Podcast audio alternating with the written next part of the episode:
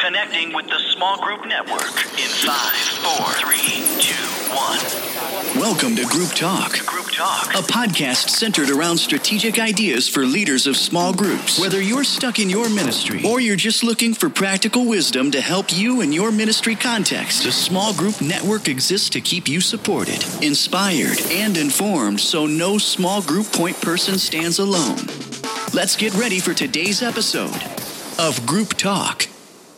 Welcome to Group Talk. Thank you for joining us today. My name is Carolyn Taketa. I'm your host for this podcast and also the executive director of small groups at Calvary Community Church in Westlake Village, California. Well, we are in December, and as we get near the end of the year, it's a good time for our small group leaders to evaluate their group um, and consider maybe if they should be ending or splitting or refocusing and regenerating for the new year. Um, these are usually a good time to have those conversations. So I'm really excited to have um, our topic today this issue of when you should end a group. Should you even end the group? Should you plan on ending a group? And then if you do, how do you do that well?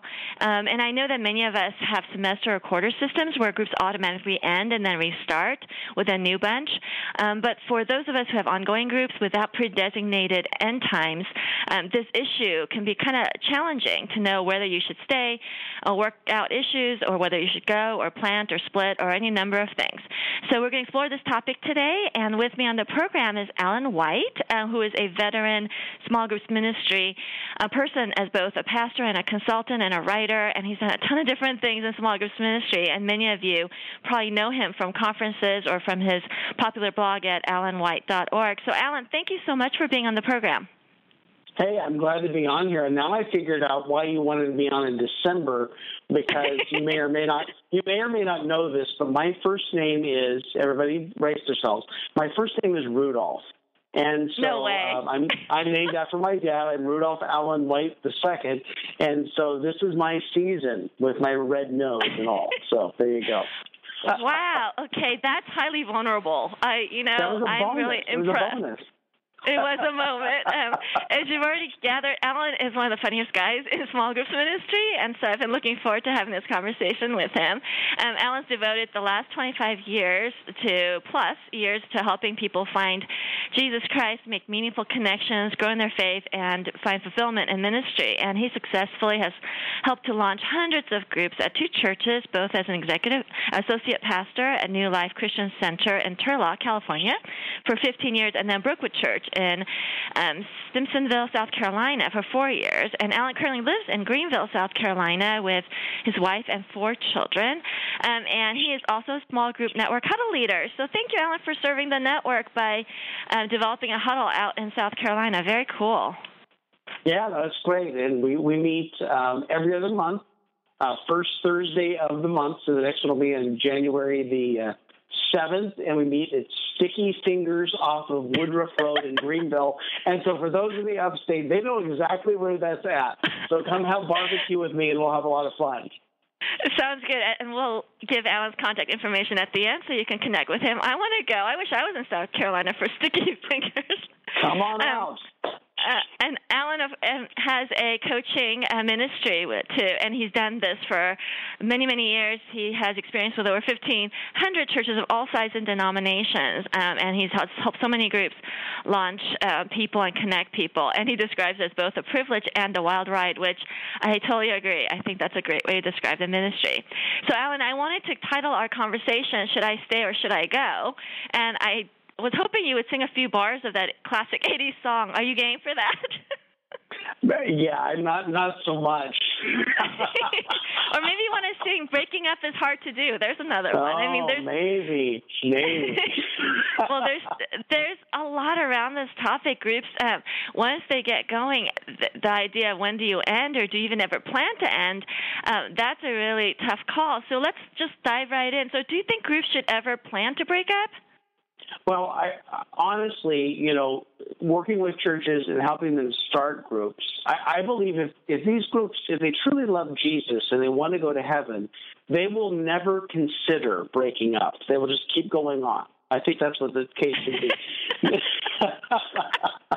The No, life group for life, group for life, or di- or die, basically. Yeah, yeah, no, no, no but seriously, I, I think it all it really depends on the group. I mean, I've seen everything from you know, groups that start for one series or one church-wide campaign, and they kind of spring up like wildflowers, and then as soon as the campaign's over, they disappear, and they may come back sure. around for the next one. And then there are other groups that, I mean, are around for you know 30 years or more. So I think it really depends on the group, the makeup of the group, um, all of that. I was talking to a pastor recently, and um, he actually gave the gave the groups kind of an an opportunity to have an out every couple of years if they were an ongoing group.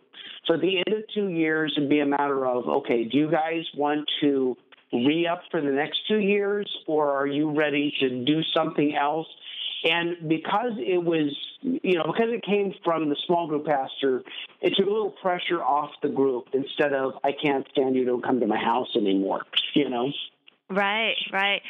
I think with the campaign type situation where you have six or eight eight weeks um, together, we've done a chance at the end of that time to um, decide to continue or to make some transition. If the night of the week doesn't mm-hmm. work anymore, or if um, there some people are just in for that session, and try to make and and you're right, you're absolutely right. Having it come from us actually mm-hmm. helps the leader out because we'll just say, hey, just do a quick check in. Do people want to continue so people don't feel trapped?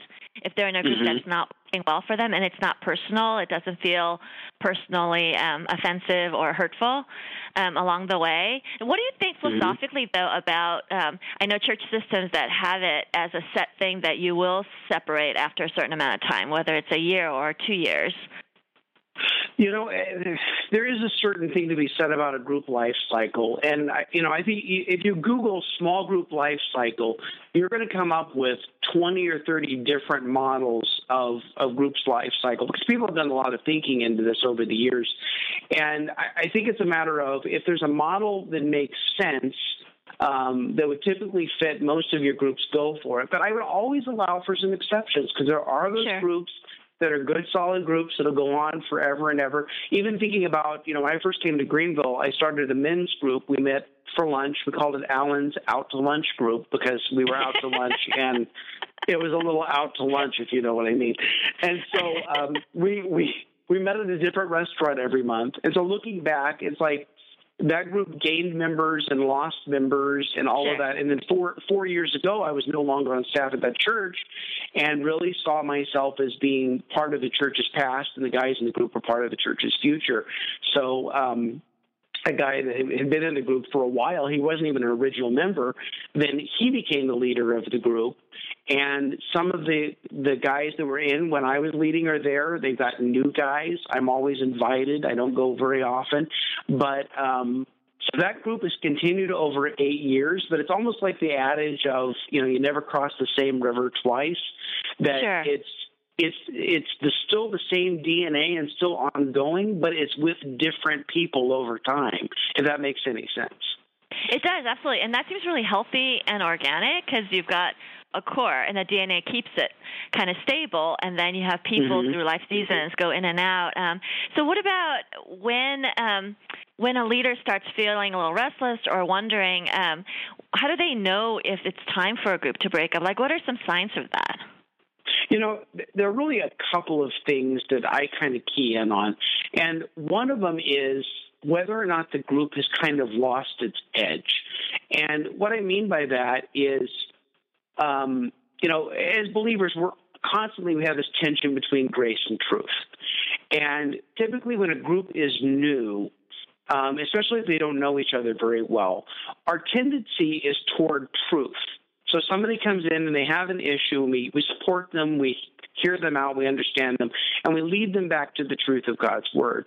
But if you if you picture this balance of grace and truth, um, as being like a, a, the old gauge on the car that had the needle. it's kind of a semicircle, and so in the midpoint, mm-hmm. you know, maybe to the left you have truth, and to the right you have grace. Well, over time, as people get to know each other, um, they begin to understand each other a little bit more. So let's right. say that um, I, I, have to pick a sinful behavior, and I'll pick it at random. Um, let's let's say that there's somebody some somebody in the group that um, has a problem with uh, shopping and buying things they can't afford and and running up their credit cards. That's the problem. How appropriate so the truth, for December. There you go for December. I should I, maybe I should have said pornography. I don't know, but anyway, um, so you start out with truth, and you say, well, here's the books in, you know the book of Proverbs and the things Proverbs say about managing your money, and why are you doing this, and you know, is this substituting for something? Is this an escape for you? And and, and you would point it back to God's word, but then after a while, maybe you come to understand that person a little bit, what they're dealing with, their life situation, and you know that if they go out on a big shopping binge binge that you know something's going on and they've got to self medicate with shopping and and so it goes from we need to help this person escape from this to I understand why they do that. And I think if a group is too much in the mode of I understand why they do that, the group has lost its edge. And I think we need to figure out okay, maybe it's time to get a new group because this group's getting a little too soft. Does that make sense? Yes, yes. So there, there's not the accountability or um, people are more concerned about liking each other and keeping things warm and fuzzy, maybe, and more comfortable. Mm-hmm. Um, so once mm-hmm. you get mm-hmm. too comfortable, then yeah, you do lose your edge. And uh, what are some other reasons you think a group might need to transition? Well, I think too, it, it depends on the group. I think if a group gets to a place where I, I call it, they, they kind of turn into a cul-de-sac, where you know what I mean? And of course, a lot of groups meet in cul-de-sacs. That's completely different. But they have they're they're not inviting and including new people, right? And right. they don't have an outlet for any kind of ministry. It's kind of we call all it about. We call it the holy huddle. Yeah, there you go. And so I'm there because it makes me feel good, and I don't care about anybody else. And um, and, and there's something to that, but to me, over time, what's going to happen is, you know, you'll have people that the day of the week doesn't work out, or you have people that they move away, or um, you know, for whatever reason, and then the group kind of gets down to, you know, this very small core of people. Sure. And and they get to a place actually where I think they deflect new members because there's so much history there. Um, yes. And and so I think that you know if if a group is saying okay we're going to serve the community or we're going to continue to reach out and invite and include new people that's great, but if they get to a place where you know people have left and the group begins to dwindle, sometimes it's really really hard to add new people to a group that has a lot of history. And in fact, I, I my analogy is it's kind of like when you get married and all of a sudden you have in-laws, and you know you're related to them, but it's also very awkward. I could see it. That's a good analogy. All right, so those might be some reasons why a group um, is time to move on. What are some reasons that a group should not break up? Well, to me, a group shouldn't break up if something is hard. If something yeah, is hard in the group, they've they've got personality things that are going on, or um, you know they need to work out things. There's some conflict in the group um, they have somebody in, in the group that has a need, and maybe the, that person needs help and support beyond the group. But I think if it's difficult, if people are just like, I don't need another difficult thing in my life, I'm going to bail. I, I, just, you know, I would call them on that. I think that they need to. Um, they need to stick it out because it's it's the tough things in life, it's the difficult things in life that really help us to grow. And you know, we we've all been a group with you know what we call affectionately an EGR, extra grace required person. Um, right. Pers- per- personally, I'm only comfortable being in a group where I am the EGR, but that's a whole other thing. but anyway, um, so you have that extra grace required person. Well, sometimes that person is there, and this is not original with me, but sometimes that person is there to teach us how to love a difficult person or how to love sure. someone who struggles with with something and so you don't leave the group because oh so and so is going to do this and you know they're going to go down a rabbit trail or maybe something you know i had a, a group years ago in our church where um they had a member who suddenly lost her daughter. Her daughter was an adult, and um, she was really stuck in her grieving process. Even you know, two two years after um, her daughter had passed, um, you know, the comments that she would make went back and talked about her daughter. So she really needed help, needed some sort of grief support, but she also needed a group to help her feel welcome and you know give her that direction sure. and the support that she needed. Well, long story short, they they just quit the group and then they all went over and joined another group without this woman. Aww. And to me, it's like they, they missed an opportunity to help. They, you know, they were very selfish in what they did, and this wasn't my group, by the way. Uh, but um, you know, I think they could have handled it much better, but um, they just they were overwhelmed. And you know, and that's legitimate. I, I think I probably hear more from group leaders when they're thinking about about ending the group, usually from this category. Um, mm-hmm. It's you know, sometimes it's there's a group leader who says, "I feel like we're not growing. Maybe we need to change it up. Maybe we need to end." That's like the earlier category we talked about. Um, maybe a good should, should break up for um, missional reasons or you know to continue to grow on their edge. Mm-hmm, but mm-hmm. the not breaking up i uh, totally agree with you. It's almost always this is hard life is hard. We're so busy. Um, it's you know this difficult person, difficult situation is chasing other people away. So leading is yeah. more difficult, um, and it's just it's an it's a convenient out, and it's I I think that's a tough one as small group pastors and directors to say, hang in there because this is really where your growth edge as a leader mm-hmm. appears. Mm-hmm. Um, and if you hang in there, really what I've seen over and over is on the flip side is not everything goes smoothly because groups are so messy, but there is growth and there's beauty and grace on the other side of it for people in the group, surprisingly, as well as as the leader. But I think that's really a coaching thing um, that we need to do with our leaders because it's so countercultural. You know, in our culture, if something's hard, mm-hmm. you fail. This is right. what we do. So I think this that's a tough thing to say. You know, that's not a reason to break up automatically, um, especially if you're just going to go down the street and leave exclude someone. That's horrible. So um, I, yeah, I no, agree with you. That's really bad, and, and I think that you know this is a place where and we're not, we're not talking about we're talking about groups breaking up but i think it is a situation where a coach or the small group pastor or someone needs to intervene and help the group so that they first of all they don't feel like they're alone. And and second of all they don't feel like they need to handle this on their own and become the person's support group for them. I think there's a place for that to be addressed. But in the group they can still you know offer care and support and you know, bible study and all of the things that you know that groups are about without um but but so they have that support. Then i think they definitely could and should um continue and work through it and then there there are better reasons to uh, to give up on your group. So. Right, and it, it takes so long to build relationships now in our our culture, and like in our area, people move in and out a lot. So if you are mm-hmm. together for two years, that's actually a really long time. So we say, you know, hang in there um, because you're mm-hmm. going to get to the other side, and it takes so much longer now to get past the superficial stuff to get to the core of what's really going on with mm-hmm. people if you don't hang in long enough, you're never going to get there. And it's going to keep being a punch and cookies fellowshipy sort of thing that's not going to have impact on on people's um, spiritual formation. So I think there's yeah. reasons to stay. All right, so let's say in our fictional group, um, the the leaders decide, hey, we've gotten kind of stale and too comfortable. Um, it's time to break up. So, how do if they decide that, how do they go about doing that well? What are some steps to breaking up well? Well, I think the opposite of that is you, you don't want to like break up in the fit of frustration. Sure. a meeting goes bad, you've had it, nobody showed up, they didn't call, they were late, you know what? Forget it, I've had enough. I, I think it needs to be intentional, it needs to be planned. I think people need to know ahead of time that it's coming, that we're going to lead to the end of the semester. We're going to lead to the end of this year. We're going to lead to the end of this next sure. study.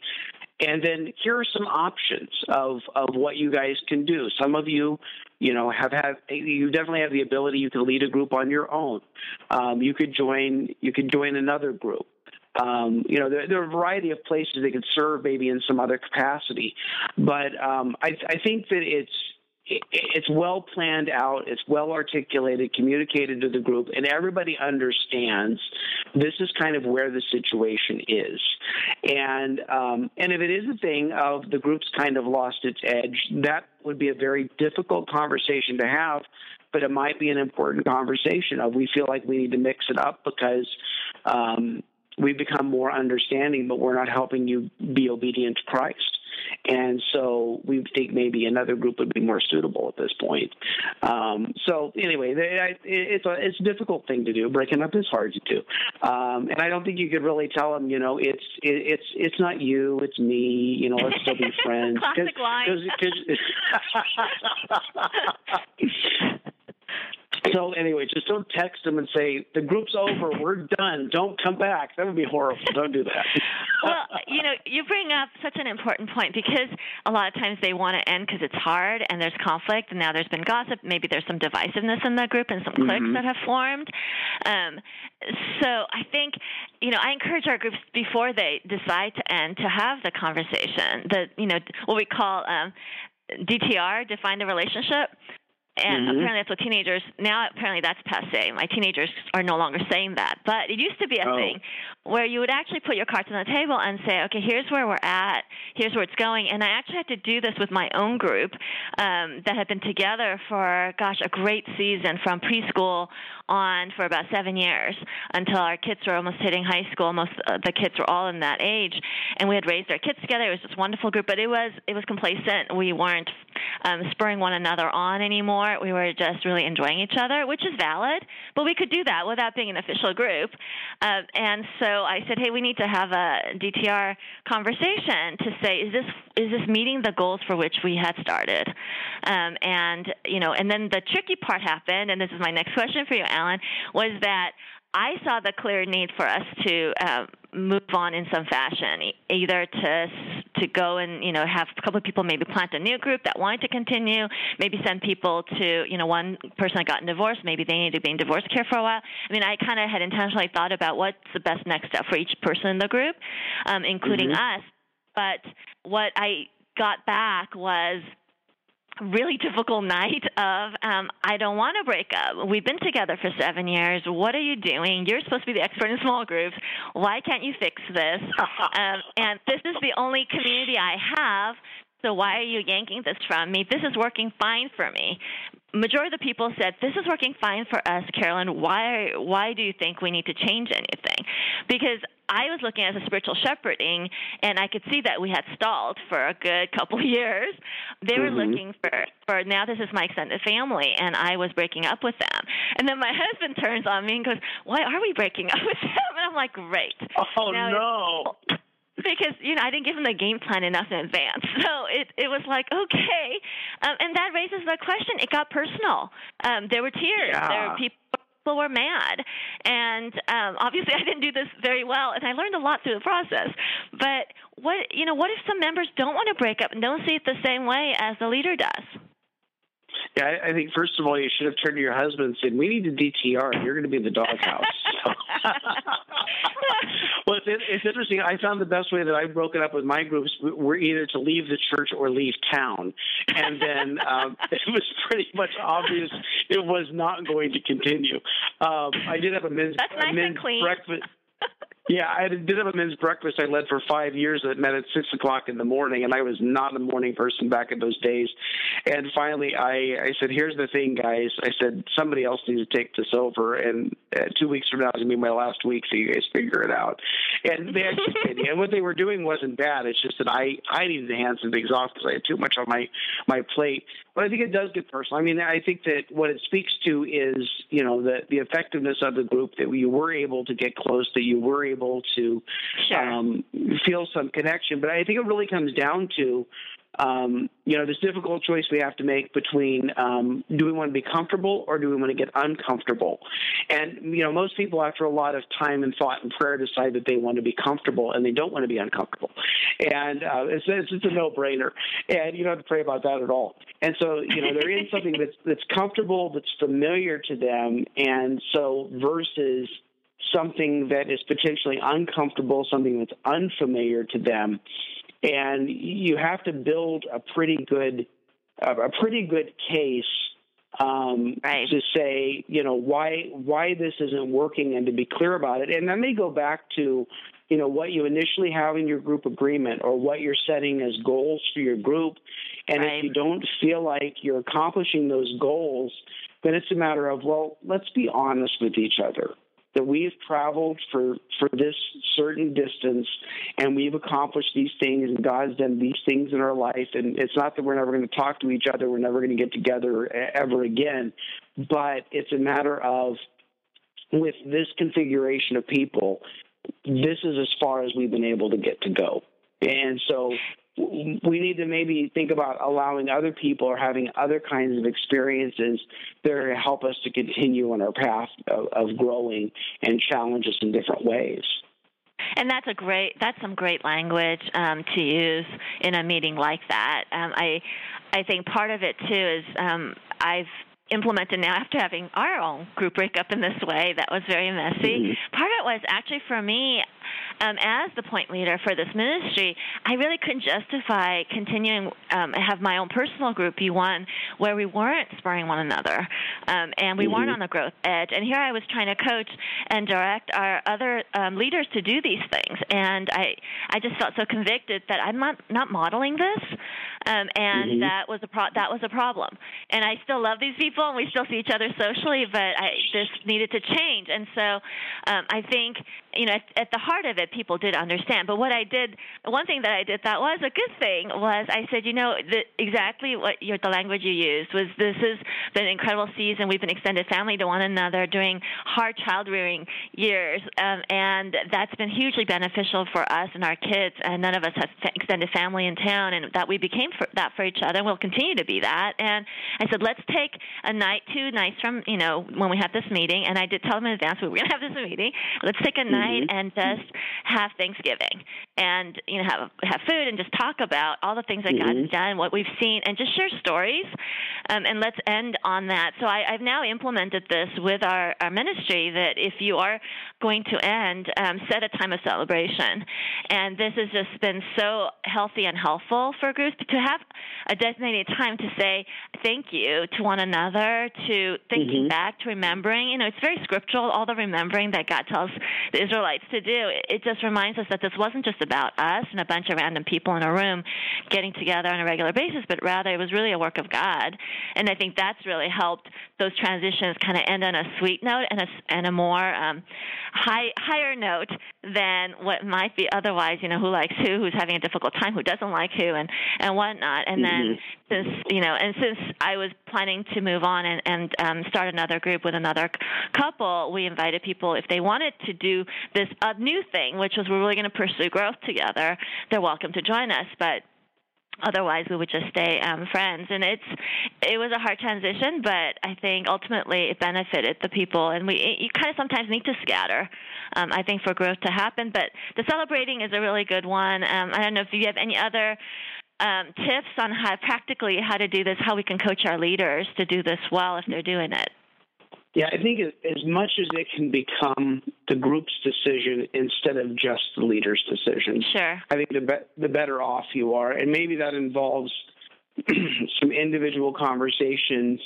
Um, and I'm not saying you know to stir up dissatisfaction toward the group, but to kind of find, but, but to compare, you know, where where were we seven years ago compared to where we are now right. in our relationships?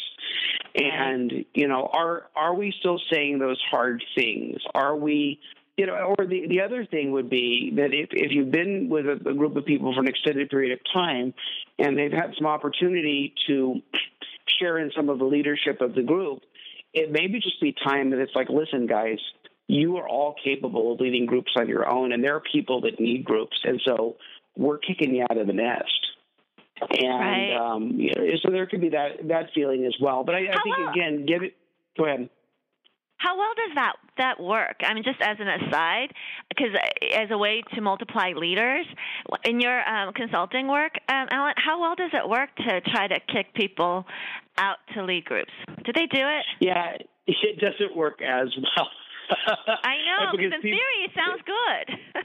Yeah, people in the U.S. tend to, you know, want to stay together. But I think if they if they realize that the alternative is that, um, you know, that the group's not staying together anyway. So let's think about, you know, where to go to next. I think the gentler way of doing that is. Um, you know, some churches will encourage their leaders to take a small group vacation. I'm not sure who originated that, but the idea where all of the group members would leave the group for a six week, you know, like church wide campaign or something. And then at the end of the six weeks, they'd be welcome to come back. And, you know, the, the secret to that is that most of the ones that start a new group will stay with the group that they started and won't return, or they'll try to do double duty for a while, but that only goes so far. I, we made a mistake of this in our group where um, we invited them to do the vacation, and but we didn't send them all out. We let them choose. Well, what happened was all of the extroverts left and all the introverts stayed. and we had a heck of a time rebuilding this group because we'd say, well, why don't you guys think about, you know, some of your friends and who, you know, who you could invite to the group, and they'd all look at their shoes and say, "You're our friends." so it took a while to really kind of work on getting more people back into the group. So the lesson learned was if you're going to have them take a vacation, they all go on vacation. Send the introverts with the extroverts, but get them all out. Um, and so that's you know maybe a way of, of leaving the group and for the sake of a, a good cause. But I think too, if if you have built in that every year or so that you know groups can reevaluate and decide if they wanted to continue or you could even go i mean some small group life cycles say two years is the is the mark and everybody right. needs to switch it up. I mean, if you do semester based, you know, you're switching it up every semester, which may be a little too soon. I tend to call that method uh, fruit basket upset. But anyway, but every every couple of years, if you have them evaluate, um, I don't know to make it mandatory, but I, I think that you just say, okay, well, the group was meant to last this length of time, and now we've reached that end, and so now we need to figure out, you know, what's going to happen next. Then that's coming more from the outside than the inside, and there's always the off chance that a group likes each other so well they're just going to go underground and not report back anyway. Yes, but, that, um, that's the other. Yeah. That's the other one. If, if, if they're going to stick together, they're going to stick together. They don't care about you or not. right. So then it's a losing battle. So it's not even worth worth fighting that battle because you learn early on in this ministry. There's plenty of battles worth fighting, uh, and yes. that one that one's not. If people want to stay together and kind of do their own thing, I just let them and and just love them more from a distance. um, but you know, have what do you think about the um, telling a group to go out, but maybe not on their own. So you send the extrovert with the introvert. So have you ever seen models where you pair up people and then send them out to start new groups?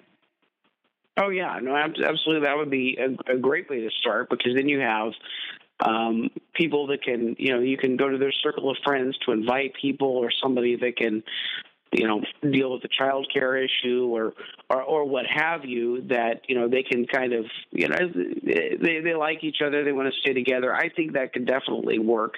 Um and, and I, what about the clique what about the clique factor what about the clique factor though? Like you yeah. know the, who goes with who?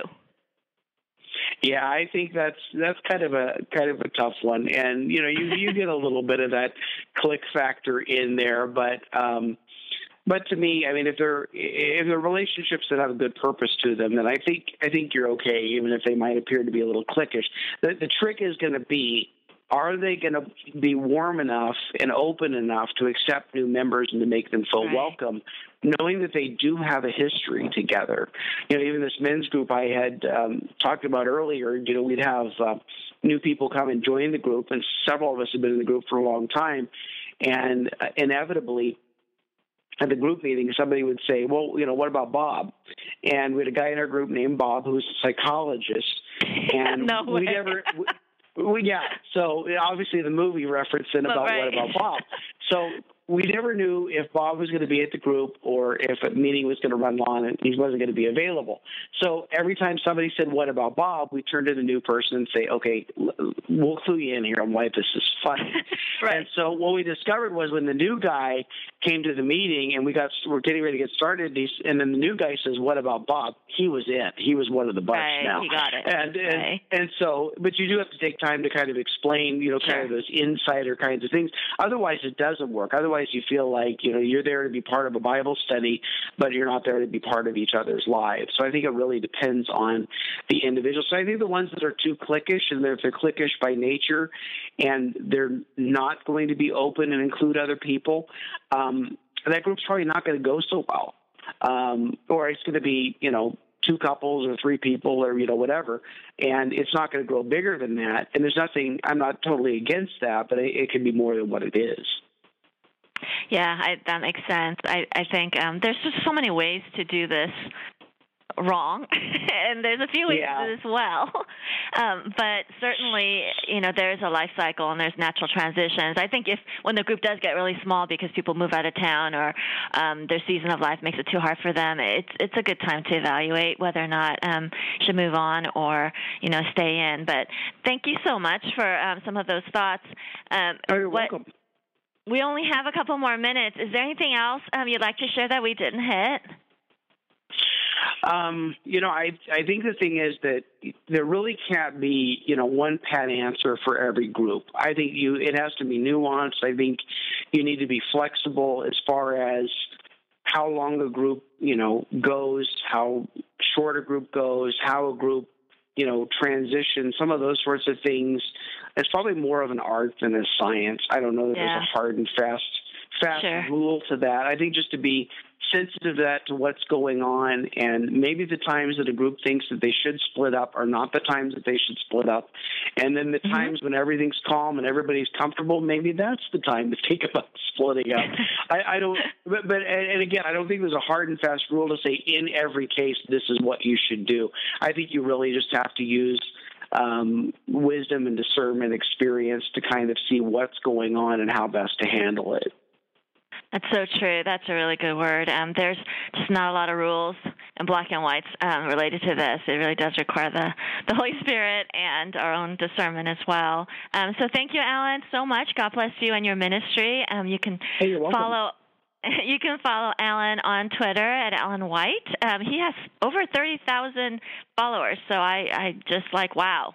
I'm very impressed. It's Allen. crazy. It, it costs me a lot of money to pay all those people to sign up, but well, we can join your And- tribe if you if you're not already following him. You can join.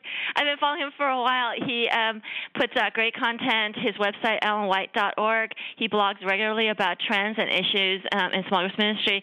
And Allen, I have to say, not only do you write well, but I just love the honesty with which you write it. You don't have a lot of sacred cows um, in the ministry side, and you write about it with a lot of uh, wisdom and honesty um, and fairness about different things. Well, so I really appreciate appreciate your voice in that.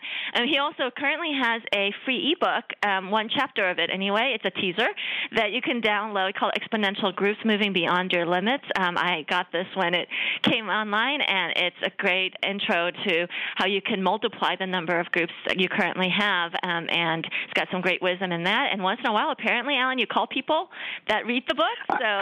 I, I do, and I'm not looking for people that are going to agree with me. I'm looking for people who are willing to argue with me because I'm going to figure out what I did wrong.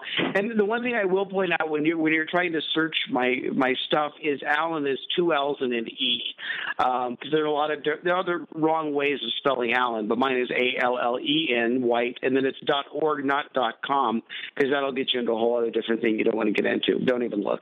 So anyway. what, what you should have done, what you clearly should have done, is said Rudolph, and that would have been I- really clear. You know that that would have made it distinctive, and I've actually toyed with that.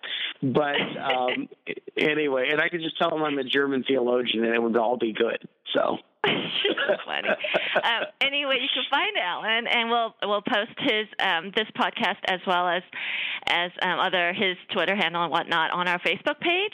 And since Allen is part of the small group network and one of our huddle leaders, he is um, he's active on that page. You may have seen him on there. And if you have any questions you want to argue with him, just bring it on. He can take it. Um, Bring if it have on. any any other concerns um, or just want to kind of explore something further, please feel free to interact with Allen or other people on our our uh, Facebook page, which is really a great resource for for um, small group point leaders. Also, if you're in South Carolina and you want to connect with Allen, be part of his huddle, you can find him there as well. So thank you so much for listening to Group Talk. We'll see you next time. Thank you for listening to Group Talk. If you liked what you just heard, we encourage you to visit our website at smallgroupnetwork.com. Also, use the hashtag SGNet when engaging with your social media channels. Also, be sure to subscribe to the podcast on iTunes so you get all the episodes downloaded automatically. Remember, the Small Group Network exists, so nobody stands alone.